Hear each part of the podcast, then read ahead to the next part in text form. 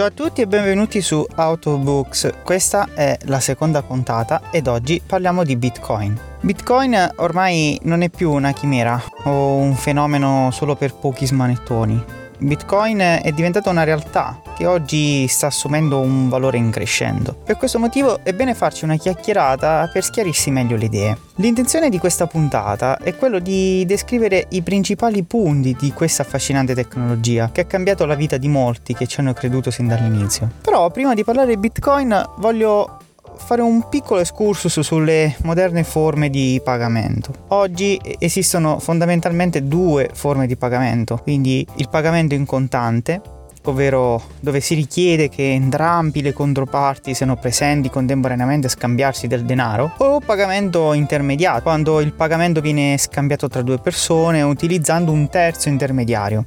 Questo succede con tutte le forme di pagamento alternativo digitale, PayPal, carte di credito, bonifico bancario. Il terzo intermediario è necessario per evitare il fenomeno del double spending. Bitcoin invece è il primo sistema di pagamento trustless, senza intermediari, meglio conosciuto come contante elettronico. Quindi Bitcoin non richiede fiduciari e la sua offerta non può essere alterata da nessuno, non può essere inflazionato da esterni e non può essere manipolato. Bitcoin ha caratteristiche simili al contante fisico nel regno digitale, combinate con una ferrea politica monetaria, impossibile da manipolare per produrre inflazione imprevista, a beneficio solo di alcuni e a spese dei possessori. Per tenere controllata l'inflazione si utilizza una rete peer-to-peer distribuita, nessun punto di vulnerabilità, le funzioni di hash, le firme digitali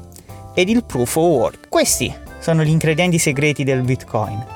Questi hanno fatto forte questa moneta. La peer-to-peer network, per chi non la conoscesse o per chi non ha mai sentito questo, se- questo, termine, è una struttura di rete in cui tutti i partecipanti hanno gli stessi diritti e gli stessi obblighi, senza un coordinatore centrale che regolamenta gli scambi. Così come anche gli hash sono dei processi attraverso i quali qualunque flusso di dati viene trasformato in una sequenza di caratteri di dimensioni fissate usando una formula matematica irreversibile. Ogni transazione deve essere approvata da ogni nodo della rete. Quando viene effettuata una transazione, tutti i nodi possono accertarsi che il nodo da cui sta partendo il trasferimento abbia abbastanza fondi per la transazione. Nello stesso momento parte una sorta di competizione tra i nodi per essere i primi ad aggiornare il libro mastro con un nuovo blocco delle transazioni. Un nodo può ancorare un nuovo blocco di transazioni al libro mastro attraverso una risoluzione di problemi matematici molto complicati da risolvere, ma la cui soluzione è facile da verificare. Questo prende il nome di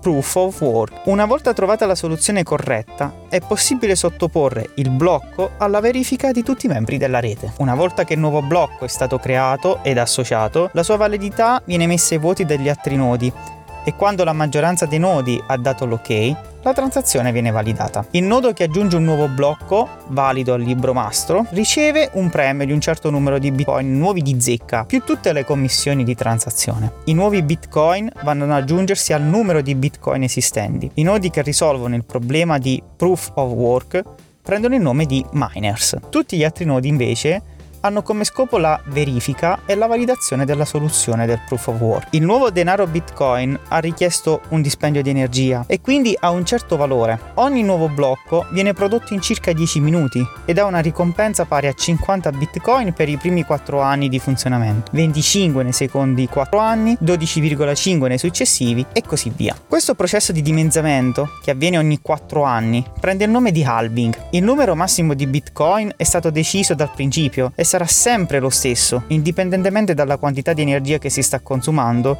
per la risoluzione matematica. Questo è possibile attraverso un processo che prende il nome di aggiustamento delle difficoltà. Se molte più persone decidono di acquistare Bitcoin, aumenterebbe la sua domanda quindi molti minatori sarebbero disposti ad impiegare maggiori risorse per risolvere i problemi matematici del proof of work, ma aumentando la capacità di elaborazione, Bitcoin aumenta automaticamente anche la difficoltà delle soluzioni matematiche necessarie per sbloccare le ricompense, garantendo così che la produzione di nuovi blocchi impiega sempre 10 minuti. Quindi, con l'aumentare dell'offerta, si riporta un aumento della capacità di elaborazione, ma questo può contribuire a rendere soltanto la rete più sicura e immune agli attacchi. Bitcoin è la prima risorsa digitale scarsa. Non può essere infatti prodotta all'infinito perché è vincolata a dei problemi matematici sempre più complicati. Possono esistere al massimo soltanto 21 milioni di Bitcoin, a prescindere dal numero di persone che usino la rete e dalla tecnologia che si usa per risolvere i problemi matematici. Non esiste nessuna tecnica per aumentare il numero, l'unico modo è quello di far crescere le persone che vogliono detenere Bitcoin. Aumentando il prezzo della moneta, molti più nodi entrano in competizione per fornire soluzioni del proof of work che permette di incassare il premio relativo. Ciò fa aumentare la difficoltà dei problemi del proof of work e di conseguenza diventa più costoso ottenere dei premi. Quindi il costo di produzione del Bitcoin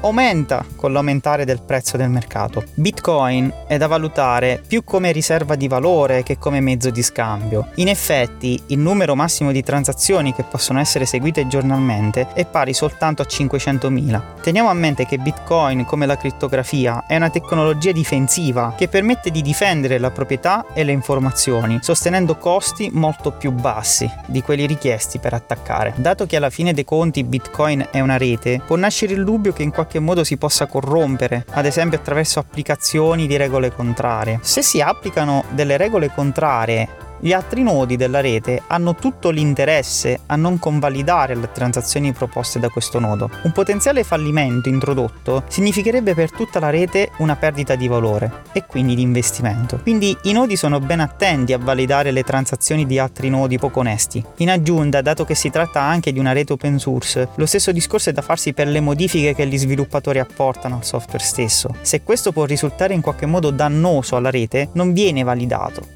e quindi non utilizzato. Bitcoin però non è molto scalabile. Considerando anche i tempi necessari per effettuare una transazione, ovvero 4 transazioni al secondo, contro le 3000 transazioni al secondo di Visa o Mastercard, ci fanno ben capire come non sia uno strumento per le piccole transazioni. In effetti l'uso di massa del Bitcoin è sia poco conveniente che poco pratico, dato che ogni transazione potrebbe richiedere dall'1 a 12 minuti. Tuttavia, può essere comunque usato come riserva di valore o di protezione del capitale da paesi che tassano di molto il capitale del cittadino. I bitcoin, il bitcoin, al di là di quello che si sente in giro, non è prettamente anonimo. Se non ci si nasconde bene, si può facilmente risalire ai responsabili di certe transazioni, perché quest'ultime sono tracciate accuratamente nella blockchain. Con questa puntata spero di avervi dato un'idea un po' più più chiara di Bitcoin e dell'inestimabile valore e fascino che ha questa tecnologia. Se il podcast vi è piaciuto, vi invito tutti a condividerlo con i vostri amici ed iscrivermi sul mio canale Substack. Un saluto!